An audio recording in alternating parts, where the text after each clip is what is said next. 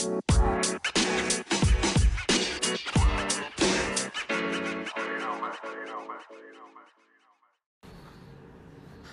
to Shibboleth Messianic Community. It's the 12th, right? Oh, the 14th, right. I didn't get enough sleep last night. I'm telling you, I had a message that I've been studying for all week, and when it was time, my mind wasn't working. I was even afraid that I would mess it up or, or interpret something wrong and lead, cause confusion or, or stumbling or something. So I almost changed the message. And after praying and praying and praying and even realizing that possibly, quite possibly, uh, demonic attack, not wanting this message to be. This message has a lot to do with Hanukkah. We'll find out at the end.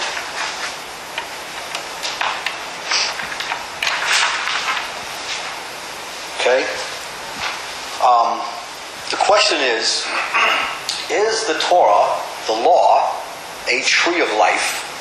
Because we often hear this in messianic teaching. The Torah is a tree of life. And I often, sometimes, and I like that sound. I mean, I find artwork, not, not this time, but I've found, in the past, I've found artwork to, uh, to do that. Now, the question is, is it, is it, is it true? You know, sometimes there's a lot of teaching. There's a lot of things that go on in, in Christianity that we just assume is true. Like Christmas is Jesus' birthday. We just, a lot of people just assume that's true. And we find out someday that it's not true. And then it begins to rattle our faith. Say, wait a minute, this is a pagan holiday. Uh, it was a, a, holiday by the heathens before, he, before even Yeshua came, before he was even born. So what's going on? Well, I remember once I was at work and um, we had a Bible club there. At lunchtime, we would study the Bible together, and every now and then we'd have a guest speaker. And one time we had this guest speaker come in, and he was preaching his sermon, and he was teaching or whatever he was doing, but he used the phrase over and over again uh, sanctifying grace. That sounds good. Sanctifying grace. Okay, sanctifying is good, grace is good, sanctifying grace. So I went to look for it in the Bible. Couldn't find it. I understand the concept of sanctification. I understand the concept of grace, but I couldn't find anywhere in the Bible where it talks about sanctifying grace. It sounded so good. And so I looked it up on the internet, and it turned out that this was actually a Catholic doctrine, the expression, and it has had to do with the worship of the Madonna, the uh, female, you know, goddess that is that uh, is now replaced by uh, the Mary, the mother of uh, Yeshua. Even though she doesn't, she, she's not that, but that's what they've done. They blended the two things together.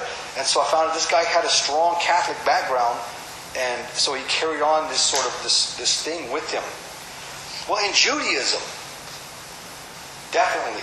Ask any rabbi, yeah, the Torah is a tree of life. So now we're messianics and wanting to get back to the root of our faith, the Jewish roots of our faith, and we've come to take this as as a, a fact that the Torah is the tree of life or a tree of life. And I'm questioning that. With the scriptures, I'm questioning that because what if, in our desire to go correct all the rest of the church in their error, that we have some errors of our own that need correcting? Huh? What if we got a telephone pole in our own eye and we want to pull the beam out of our brother's eye? Think about that. Please go to the second slide, which is Second Corinthians. Here's the, this is the Bible. I'm going to tell you something. I'm not hardly going to share much of my thoughts, except that I can't seem to stop talking. But the, the thing I want you to really hear is when I put the scriptures up there. I'll comment on the scriptures, but you see the scriptures, because that's the holy inspired word of God. Even the New Testament, because it's written in the New Testament that Paul's writing is scripture. It was already understood that what Paul, in the New Testament, it's already understood. The New Testament speaks of Paul's writing as Scripture, even though the New Covenant hadn't been assembled yet. It was already regarded as Scripture. Here is Paul teaching the Corinthians, and I'm just going to jump right into verse 4, just so we can see some important points here. Such confidence we have through Messiah toward God. Not that we are adequate in ourselves to consider anything as coming from ourselves, but our adequacy is from God, who also made us adequate as servants of a new covenant. New covenant. As an, covenant is an agreement. Covenant is not necess- is not the, the law or the Torah. The covenant is the agreement to do the Torah, right? to obey. Okay? But now there's a new covenant. Let me go back. Verse 6. Uh, who also made us adequate servants of a new covenant, not of the letter, but of the Spirit. And when Paul says not of the letter, he's oftentimes referring to the written Torah. You'll see it in a minute. He says, not of the letter, but of the Spirit. For the letter kills, but the Spirit gives life. Now, we're not sure that he's talking about the, the commandments of God. Look what the next verse, verse 7. But if the ministry of death, in letters engraved on stones, what letters is he talking about engraved on stones? Ten Commandments. He says, But if the ministry of death, in letters engraved on stones, came with glory, so that the sons of Israel could not look intently at the face of Moses because of the glory of his face, fading as it was, how will the ministry of the Spirit fail to be even more with glory? What is Paul saying? When Moses came down with the Ten Commandments, he had a radiance about him. Right? Because of the Torah. I want to make clear right now. I'm not saying anything negative about Torah. I'm not saying anything negative about the law. It's good. It's righteous. It's holy. It's perfect. It's wise. Only one problem. We can't do it. It is a ministry of death. When Moses came down, they couldn't look intently on him, and they, Moses covered his face because that glory was fading. The law written stone.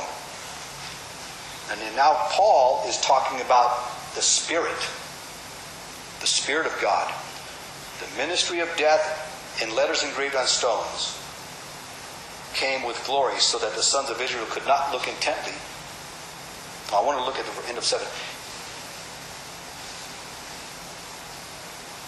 The letter kills, but the Spirit gives life. End of verse 6. The letter kills, but the Spirit gives life. Now, I want to look at something. I told you earlier in the Parsha reading, everything seems to be compacted, super compacted into Genesis, right? Everything. It's like Genesis is this kernel of truth, and in it, it unfolds with more and more truth. It just keeps on unfolding. Everything is compacted in there. Look at Genesis. The Next slide, please. That's slide three. Okay. What I want to look at, we're talking about a tree of life. Let's let's go back to Genesis and let's we see the tree of life in the beginning of the Bible in Genesis. We see the tree of life at the end of the Bible in Revelation, and a few times we see the phrase tree of life referring to wisdom, which the Torah is wisdom. Okay? So let's look carefully. I've only I've selected some some scriptures out of the first two or three chapters of Genesis to follow a thread because, like I said, it's compacted. And if you look at everything in Genesis, you you you you gotta you gotta follow the, the, the thread. It says in Genesis chapter one, verse twenty six through twenty seven. By the way, for the recording, I think I forgot to mention it. Earlier reading was from 2 Corinthians chapter 3, verses 4 through 8. But now we're in Genesis chapter 1, verses 26 and 27. Then God said, let us make man in our image according to our likeness, and let them rule over the fish of the sea, and over the birds of the sky, and over the cattle, and over all the earth, and over every creeping thing that creeps on the earth. God created man in his own image. In the image of God, he created him. Male and female, he created them. What is this saying? This is the sixth day before the Sabbath day of rest. God created man. in his own image. And skip up to, uh, go to the next slide, please. It's Genesis chapter 2, verse 7 through 9. It goes in a little bit more detail how God created man. Most non believers will stumble in the book of Genesis. They'll stumble with God in the very first verse. In the beginning, God created. People don't want to believe that. They have a problem with the whole rest of the Bible. God even explains how He created. In Genesis chapter 2, verse 7 through 9 says, Then Yahweh, Elohim, Lord God, formed man of dust of the ground and breathed into his nostrils the breath of life. And man became uh, a living being with the breath of God. That's like the Ruach, the Holy Spirit, breathed into, into dirt. Adam became a living being, or in some translations, a living soul. He says, Then God, now check this out. Verse 8, Then Yahweh Elohim planted a garden. Who planted the garden? God. Planted a garden toward the east in Eden, and there he placed the man whom he had formed out of the ground of the out of the ground the Lord caused to grow every tree that is pleasing to the sight and good for food. Okay? In the garden that God made, God puts trees that are beautiful with fruit, with food on the trees, whatever kind of food. Food, fruit, I would imagine, whatever, you know. Uh, okay, and it says that um, the tree of life also in the midst of the garden, and the tree of knowledge of good and evil. Now look, God put those trees in the garden. And by the way, in other verses, uh, God looked at all that He had done and said, It is good. It is good. He didn't put some bad things in the garden. You know, God didn't create sickness. He didn't create sin.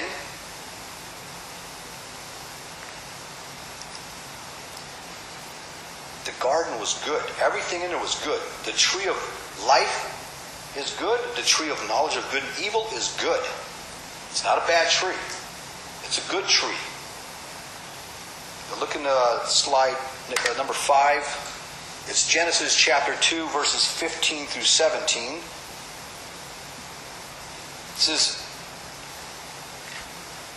Then Yahweh Elohim took the man, the Lord God took the man, and put him into the Garden of Eden to cultivate it and to keep it. He had some work to do. In verse 16, the Lord God commanded the man, saying, From any tree of the garden you may eat freely. Any tree in the garden, it's all beautiful and it's all good for food. But from the tree of knowledge of good and evil you shall not eat, for in the day you eat from it, you will surely die. And in the Hebrew, it's got die twice. I can maybe we'll look at that during the Bereans meeting. We, we have time. It's like die death, or it's, it's got it's got the word die twice. The point is, the simple point is this: one simple commandment for Adam: don't eat from the tree of knowledge of good and evil, or you will die. And uh, it's kind of interesting. Uh, if God doesn't want Adam and Eve to eat from that tree, why did he put it there? You know, God can test us. The Bible says God tests us, but He doesn't tempt us. Who tempts us? The devil will tempt us. Why does God let the devil tempt us? Maybe that's the test. God doesn't do the tempting. There's an evil devil. You know? And God knows everything. I'm sure He's got, He saw this coming because He's God. He saw, you know what's coming is that Adam and Eve ate from the tree that they weren't supposed to the tree of knowledge of good and evil. And as we look at this tree of knowledge of good and evil, and the effect of eating from the tree of the knowledge of good and evil, consider what we're reading about uh, the old covenant and the law being a ministry of death, even though it's good. He says, And the man and his wife were both naked and were not ashamed. And I don't know exactly what this means. Does that mean See, God created everything good, so I'm assuming Adam was good. I don't think he was like sinning. Or maybe he was in a naive state. I, I'm not so sure. But the point is, if he was good, I don't think he would have been sinning. The thing is, Adam, I, I believe Adam was created good. I don't think he was sinning. And I think sin entered in through that one act of disobedience, and that's the fall of man. But I don't want to go there because I want to stay focused on this the question is the Torah a tree of life? The next slide, slide number six, Genesis chapter 3, verse 1 through 3. It says, Now the serpent, now that's the devil, right? We know from other scriptures, definitely that's the devil, was more crafty, more tricky than any beast of the field which the Lord God had made. And he said to the woman, Indeed, has God said, You shall not eat from any tree of the garden? This is a twist. Satan's using his trickiness right here. Because the answer to that question, it could be it's an incomplete it could be yes or no. It's it's it's vague. Yes, he did say that. Actually, you can go back on uh, God did say that, but that's not all he said. God said, yeah, we can eat from any tree, or she could eat from any tree of the garden.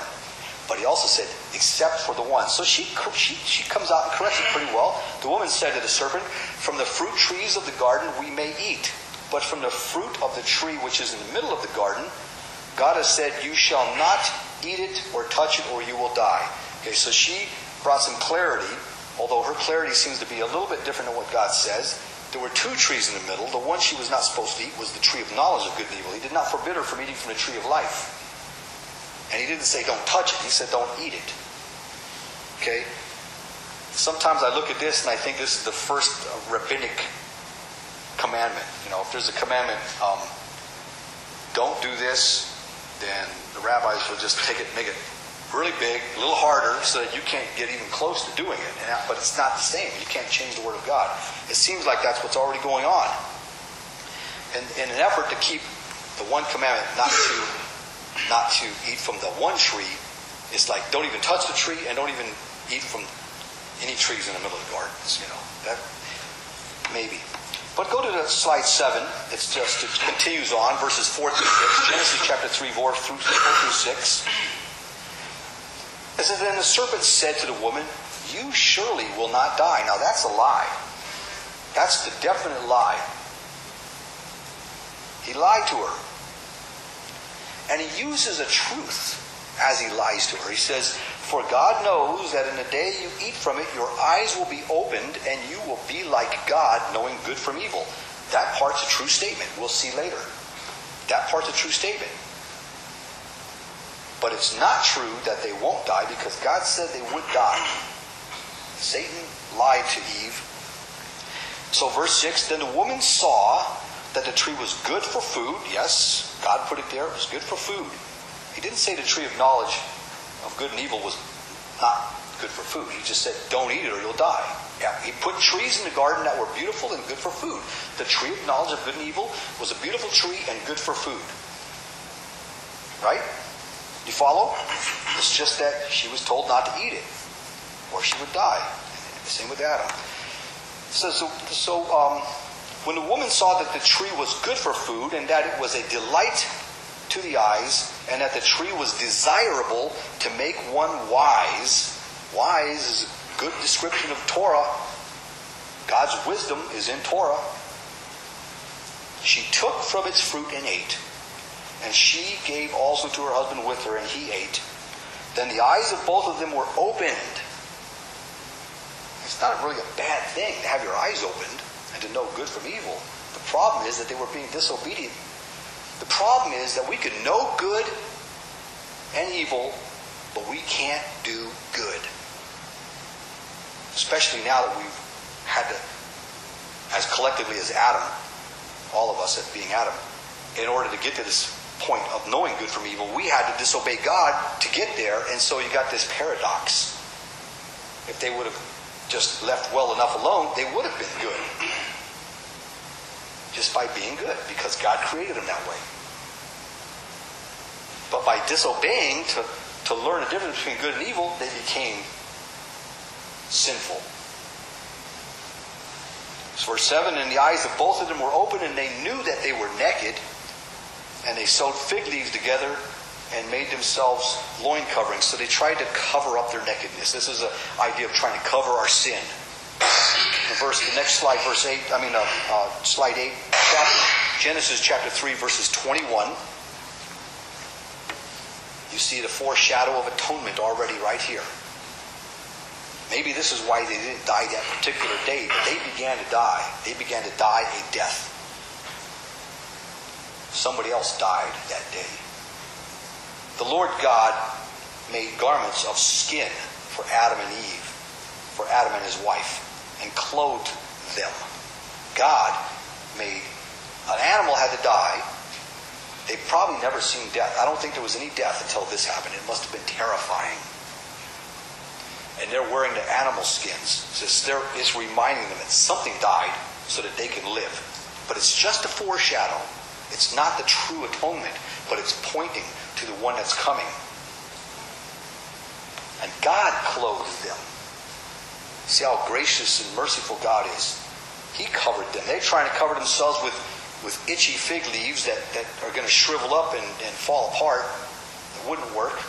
God clothed them by killing an animal to stand in for them. They eventually did die. It's died. There's two deaths.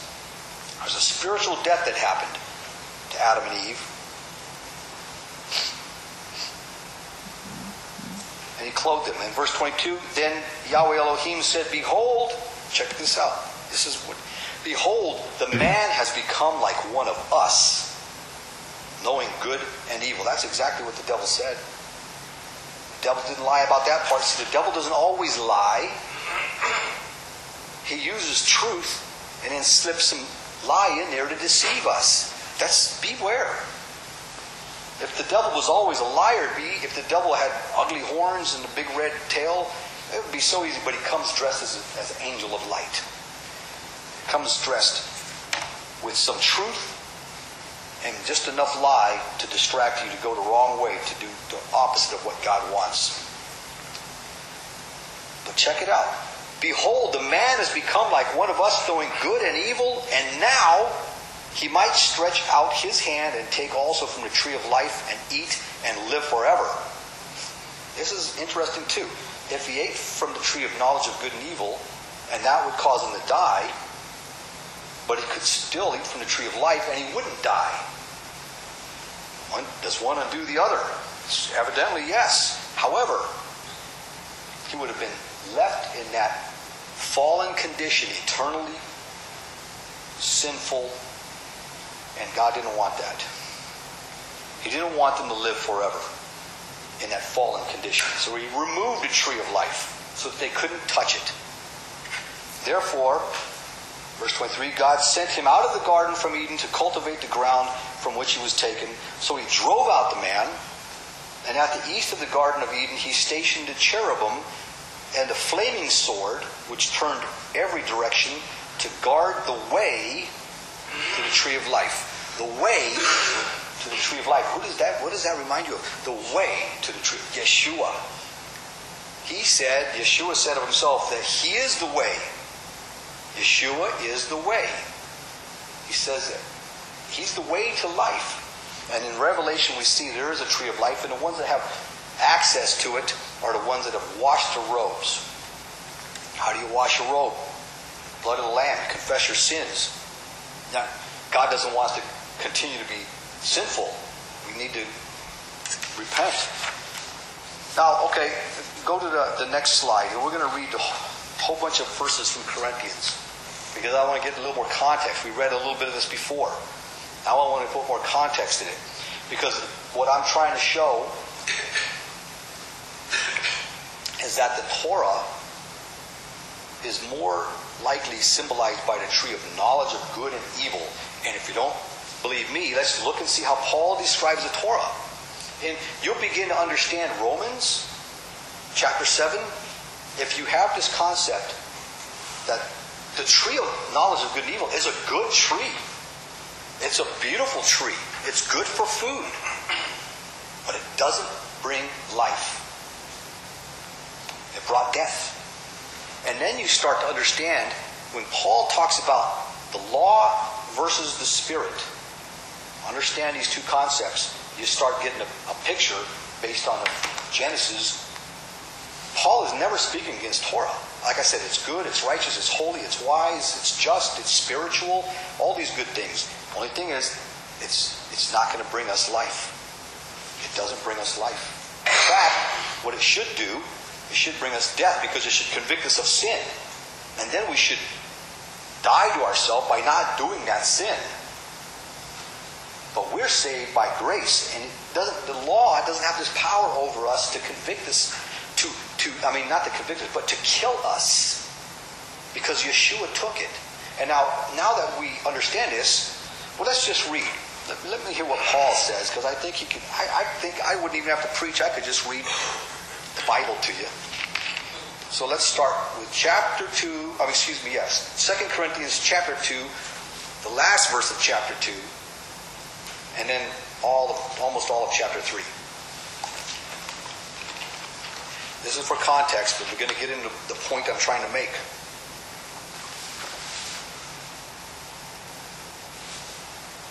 Okay. It says, For we are not like many, peddling the word of God Sounds like Paul was like, he must have been alive just like last week.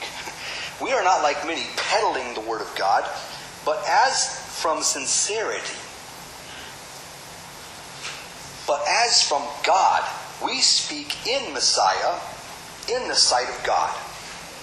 Paul is trying to make a distinction between the peddlers of the Word and himself. And then he goes on in chapter 3, verse 1 Are we not are we beginning to commend ourselves again? Yes, he is good. Or do we need, as some, letters of commendation to you or from you? You are our letter, written in our hearts, known and read by all men, being manifested that you are a letter of Messiah. He's using this word letter purposely because he's getting ready to talk about the letter of the law talking about the letter of Messiah. Verse 3 Being manifested that you are a letter of Messiah, cared for by us, written not in ink, but with the Spirit of the living God, with the Spirit of the living God. Not on tables, tablets of stone, but on tablets of human hearts. You know, the human heart has two sides too. You ever wonder why there's two stones? This is symbolizing of a heart. We have God's law written in stone, the letter of the law, and he's talking about the letter of Messiah, and he's talking about not written in stone, but written on tablets of human hearts in verse 4. Such confidence we have through Messiah toward God not only, excuse me, not that we are adequate in ourselves to consider anything as coming from ourselves, but our adequacy is from God, who also made us adequate as servants, servants of the new covenant. That's the, the letter of Messiah written on our heart. Adequate as servants of the new covenant, not of the letter, that's the old covenant written in stone, but of the Spirit. For the letter kills, but the Spirit gives life. You get the idea of a tree of knowledge of good and evil is a good tree, but it brings death. The law brings death. It ought to cause us to die to ourselves and mourn. It doesn't bring life. It's good, it's wise, and you will be blessed to do what God says but it can't bring life that we need. Next slide. 2 Corinthians chapter 3, continuing on, verse 7 through 11.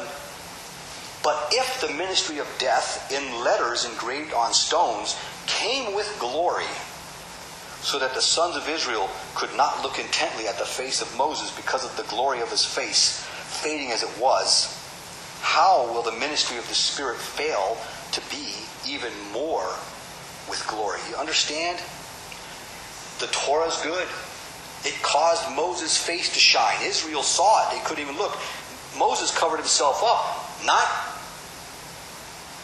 because it was fading, Moses covered his face up because it was fading. The glory was fading. You could do good deeds based on Torah, glory, but it's fading glory. It's not going to bring you to life. The Spirit of God, written on the tablets of our heart, the letter of Messiah, this is life. This is much more glorious than the Torah written in stone.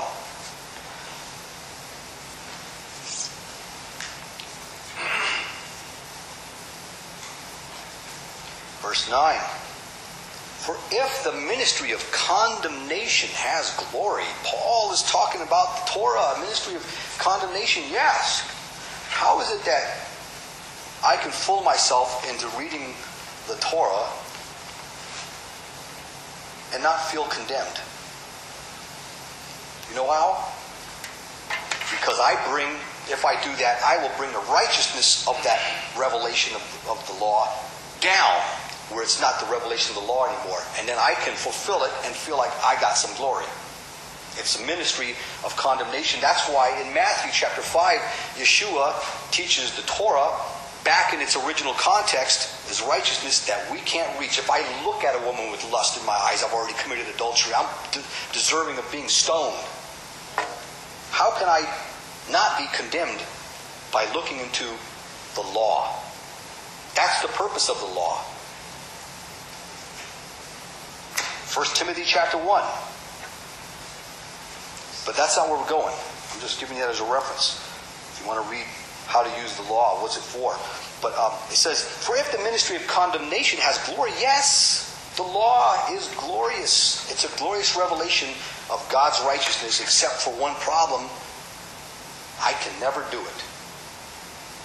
How much more does the ministry of righteousness abound in glory? It's talking about the Spirit. God's free gift of righteousness by trusting in the blood atonement. For indeed, what had for indeed what had glory in this case has no glory because of the glory that surpasses it. In other words, having the Holy Spirit and you know the, the law is given so we were told to, to wear tzitzit, right? To remind us not to sin. But we have the Holy Spirit to remind us not to sin. The law is glorious, but next to the Holy Spirit, it's not glorious anymore. I'm reading the Bible. For indeed, what had glory, in this case, has no glory because of the glory that surpasses it. For if that which fades away was with glory, much more that which remains is in glory. What are you talking about? The fading away. Moses' righteous, his shining face is fading away. He's got it covered up with the veil. The Torah could only help for a short time. Maybe you can do some good deeds for today or tomorrow, but is that is that good deed going to last? Is it going to get you into heaven? Is it going to make you alive? No, but it's good. I say do it. The Holy Spirit is what Paul's talking about. It remains. This glory that we have from inside the Spirit is a glory that's going to remain. 2 Corinthians, this is slide 11, 2 Corinthians chapter 3, verse 12 to 18, as we continue on, trying to capture the context of what Paul is teaching. And I hope you guys can grasp this because I'm reading the Bible. Therefore, having such a hope, we use great boldness in our speech. We are not like Moses, who used to put a veil over his face so that the sons of Israel would not look intently at the end of what was fading away. This is why people wanted to kill Paul, by the way. Jewish people that didn't believe in Messiah interpreted Paul as speaking against the Torah when we can see clearly he never spoke against the Torah. He's speaking for the Spirit of God, the glory that lasts. And so how sometimes we messianics, I mean, we lose focus of the important things because some some uh, phrase sounds so nice, but it's not even biblical. And Christians, uh, you know, we are Christians in, in essence because we're followers of Christ. We like to call him Messiah. It doesn't matter whether you're Messianic or Baptist. uh, All religiosity, they end up doing this. Hmm? We just have our own way of doing it. We do it in a Jewish way. We need to listen, go back and listen to the, the Jewish apostles. He says, verse 14. But in 13, he said, that glory was fading away. But their, but their minds were hardened. Whose? The non believers. For until this very day, at the reading of the Old Covenant, the same veil remains unlifted because it is removed in Messiah. What is he saying? What veil? For me to go back and look at the Old Covenant and see it as the way Jewish people see it. Oh, it's the tree of life. That's because they, they are still looking through that veil that covers it. The way Moses covered it. It looks to a Jewish person as glorious because they don't have Messiah. If they could see Messiah, they would see that this old covenant law is fading away and that we should more so want the Spirit of God to rule in our life. It's better. Plain and simple. Plain and simple. I, I'm agreeing with Paul. He's saying that, verse 14, I'll read again, but in their minds, but their minds were hardened. For until this very day, at the reading of the Old Covenant, he's not saying don't read the Old Covenant, because let me tell you something. He tells Timothy, pay attention to the readings on the Shabbat read the, the, Old Covenant. It's, all Scripture is inspired by God and profitable for right uh, for uh, correction and training in righteousness. He's not against it. He's pro Torah. I think if I went through the New Testament and every time I saw Spirit and replaced it with law, all the Messianics would say Amen. But that wouldn't be what the Bible says. Let's stay focused. To, you know, God gives us these types and shadows that point to the real thing the Torah is a shadow. Hebrews 10.1. Uh, maybe we'll read that in a minute. I don't think I have a slide for it.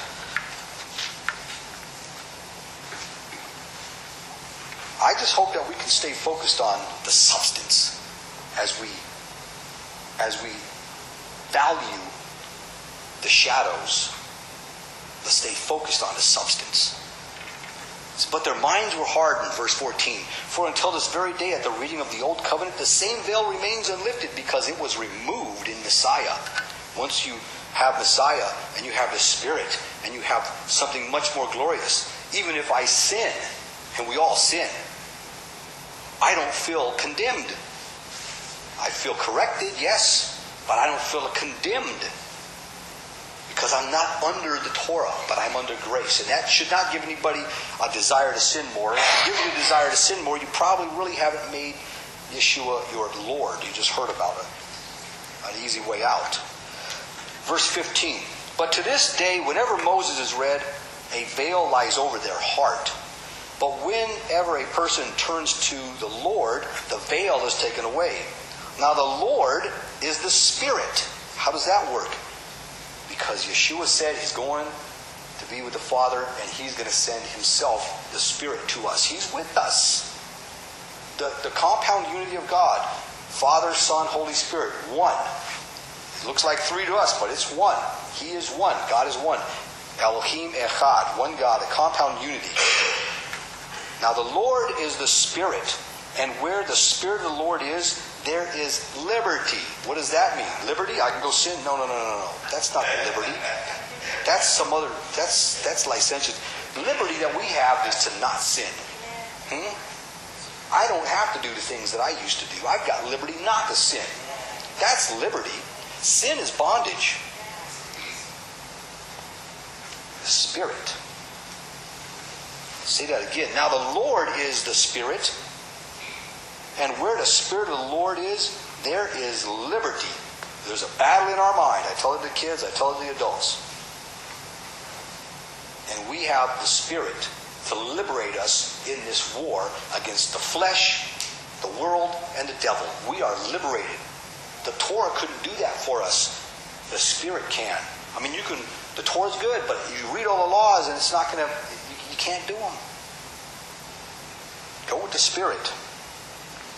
But we all, verse uh, 18, but we all with unveiled face, beholding as in a mirror the glory of the Lord, are being transformed into the same image from glory to glory, just as from the Lord, the Spirit. You see, from the inside out, we are being changed. The Torah is good. The Torah will teach you how to look good from the outside. Do the good deeds, and it makes you look good. And that's not bad. I mean, there's a lot of very successful Jewish people because they keep the Torah. I think that everybody ought to practice keeping the righteousness that Torah gives us. It works.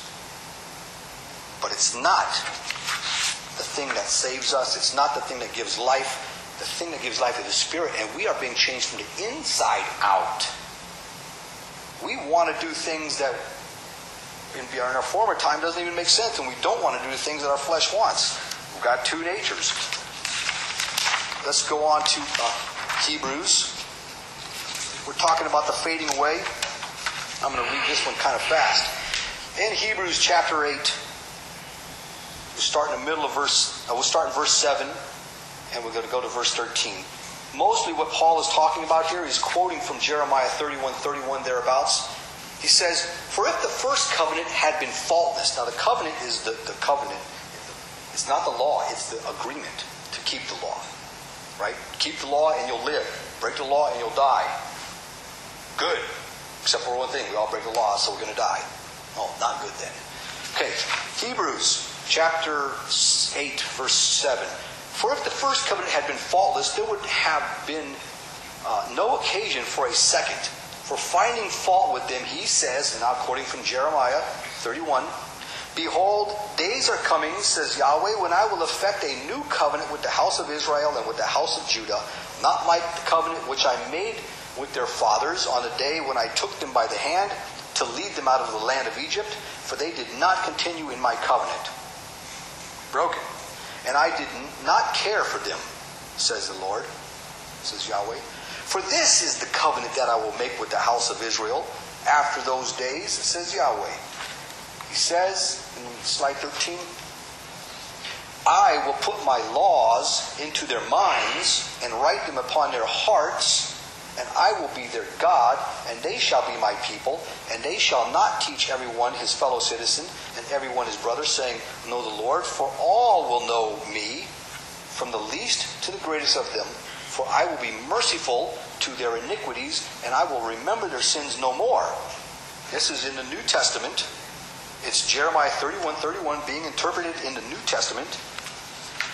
I do believe that the, the fullness of this prophecy being fulfilled is still yet to come, but it's, it's happening now.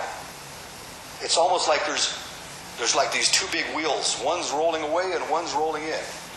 Well, the old covenant, look, look at verse 13. When he said a new covenant, he has made the first obsolete. Now, some people will interpret that as meaning uh, gone null and void and not effective. That's not, Paul interprets what he means.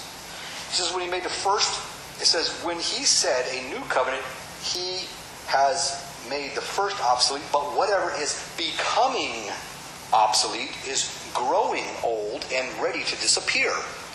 Now, understand, Moses in the veil. Understand, the old covenant.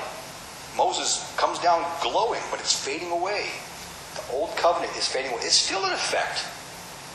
New covenant is in effect too. There's like two. Why do you think when we're told, uh, Paul tells Timothy, pay special attention to reading on Shabbat or on whatever day you worship, read. Reading in the assembly. Shabbat was the day. Um, uh, and all scripture is uh, inspired by God, profitable for correction and training in righteousness. It's still great. One day, one day, the fullness of the new covenant will be fulfilled and we will simply be. You know, the, the thing is, when you read a commandment, it's like, do this, don't do this. I am Yahweh. Do this, don't do this. I am Yahweh. Those are commandments. Yeshua in Matthew 5:18. We don't have a slide for this one. But you know what? Let me read something from Hebrews before the Hebrews 10, I mentioned it earlier. I want to show you that that the, the, the Rabbi Shaul explicitly says the law is a shadow of good things to come. I'm not making this up. I'm not making up my own theology. I have to agree with what the Bible says. I have to. Otherwise, I'm a false prophet, and you ought to take me out back and stone me. For the law, this is Hebrews 10:1. For the law, since it is, since it has only a shadow of the good things to come, and not the very form of things, can never be, can never by the same sacrifices hereby. Paul goes on to interpret this. The context of this is the sacrificial offerings, but explicitly he makes, makes it clear. The law is a shadow of the good things to come, and not the substance. You know that, that when Moses came down from the mountain with Torah, that on that day 3,000 people died. 3,000 people died because they were sinning. That's the ministry of death, the Torah. Do you know that on the same Hebrew day, I don't know how many thousands of years later, about three and a half, no, no, no, subtract two, maybe one, one and a half, about, I think, I could be off by a couple thousand years there, about one, one and a half thousand years later, on the same day of the Hebrew calendar, according to Judaism, Pentecost or Shavuot, the Holy Spirit came down. Now, the, the Judaism doesn't believe in, in the Holy Spirit coming down, but they believe that that Jewish feast day, Shavuot, is the day that Moses came down with the Torah. Jewish Judaism teaches that the day that Moses came down with the Torah was Shavuot, which we call Shavuot, also call, we call Pentecost. The Holy Spirit came down on the same day, one and a half thousand years later, and 3,000 people got saved. Hmm? The law, since it has only a shadow of the good things to come and not the very form of things. There you go. Paul said it. Stone him. Not me. I just agree with him. Now, Matthew 5.18. Well, I'm going to quote one thing. You've probably heard it. Yeshua tells us to be perfect. Hmm? He tells us that right after he expounds on the Torah. If I look at a woman with lust, I've committed adultery. Oh boy, now I'm mourning to myself. If all these things he explains to us, he takes the Torah, puts it back up in its unreachable righteousness, and then he says, Be perfect. How can I be perfect? But that word means uh, more like um, brought to its end and finished, completeness, maturity. It's not be perfect like follow every jot and tittle of the Torah to, uh, so that you can be saved. That's not what he's talking about. A maturity. And he says, not as a commandment, do this and don't do that. He says, be perfect. This is the difference between a commandment and a, and a, and a, a commandment that God gives us. Do this, don't do that. But he didn't say, do this so you can be perfect and don't do that. He says simply, be perfect. And in that phrase, it reminds me of Genesis chapter 1, verse 3, when God said, Let there be light.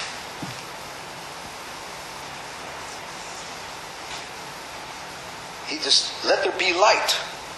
God said, Let there be light, and there was light. What if you can grasp the concept that I'm trying to share with you about the Spirit of God. We will just be what He wants us to be because He's living in us. I'm not telling anybody to break any commandments. I intend on keeping every commandment that I understand and I know how to keep because I believe it's wisdom and I believe I'll be blessed. It still is a good tree. It just doesn't bring life.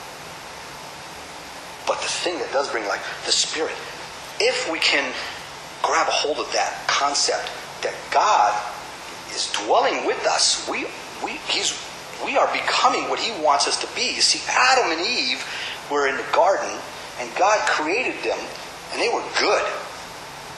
They were already being what God wanted them to be. And there's the paradox the one thing that would cause them to fall also brings the knowledge of good and evil. It's this paradoxical twist. But the point is, one day, when we're when this new covenant is brought to its fullness of fruit, the, the old covenant will totally be gone, and the new covenant will totally be in effect, and we will simply be restored back to just being. Except for, well, there is a little problem. It's, it's, it's more of a theological problem, except for the, the, to have to deal with the fact that we already ate from the tree of knowledge of good and evil. Well, that's done. But the thing I want to say, is just to be, to be. You know the form, we say Yahweh, right?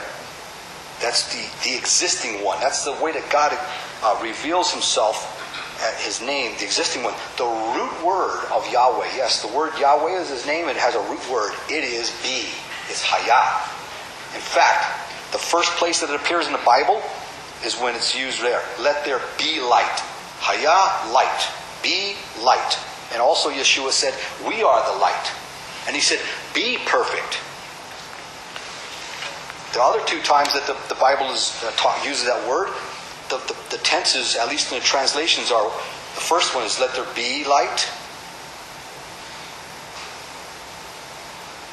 No, no the first time it was used is actually, in a, forget it, I'm getting off con, context here. The point is this let there be light. The root word is, is be, being. God wants us to be, just to be what we are supposed to be. Now, what does this have to do with Hanukkah? I said at the beginning, this has something to do with Hanukkah. There's a lot of interesting, a lot of interesting things about light, but I won't talk about it because I'll be here all day. In John chapter 10, we learn about a festival. Hopefully, every Christian will learn about this festival. The Feast of Dedication. It's also called the Feast of Lights.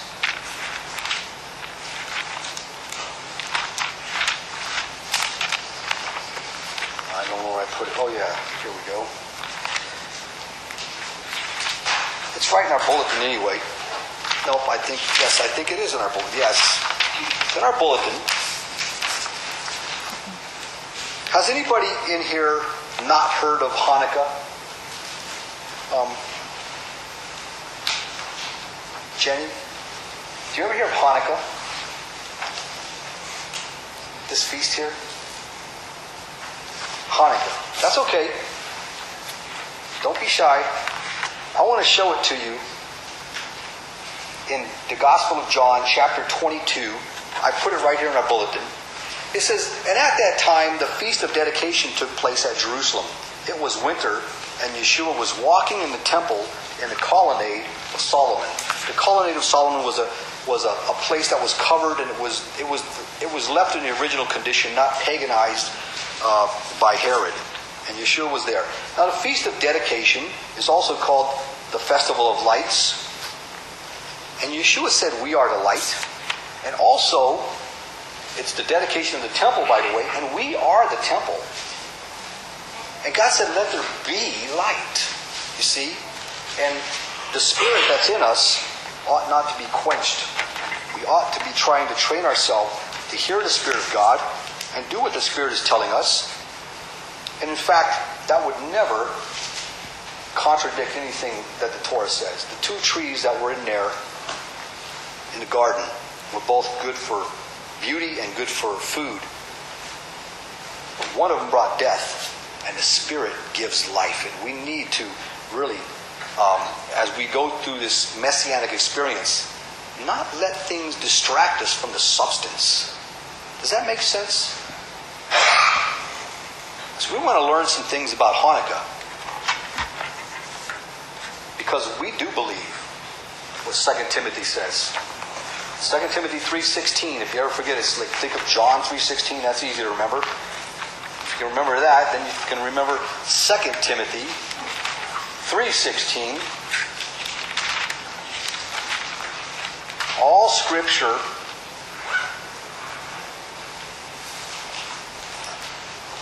Oh yeah, here we go. Yes, all scripture is inspired by God and profitable for teaching, for reproof, for correction, for training in righteousness. So we still value this very highly because there's a lot of teaching that needs to be corrected over the centuries. I mean, I think I just corrected one today. So let's go on and, and, and uh, grab a firm hold of God's Word and His Spirit, and let's, let's bring correction into our life, into our beliefs and our, and our walk. Let's bow our heads and pray.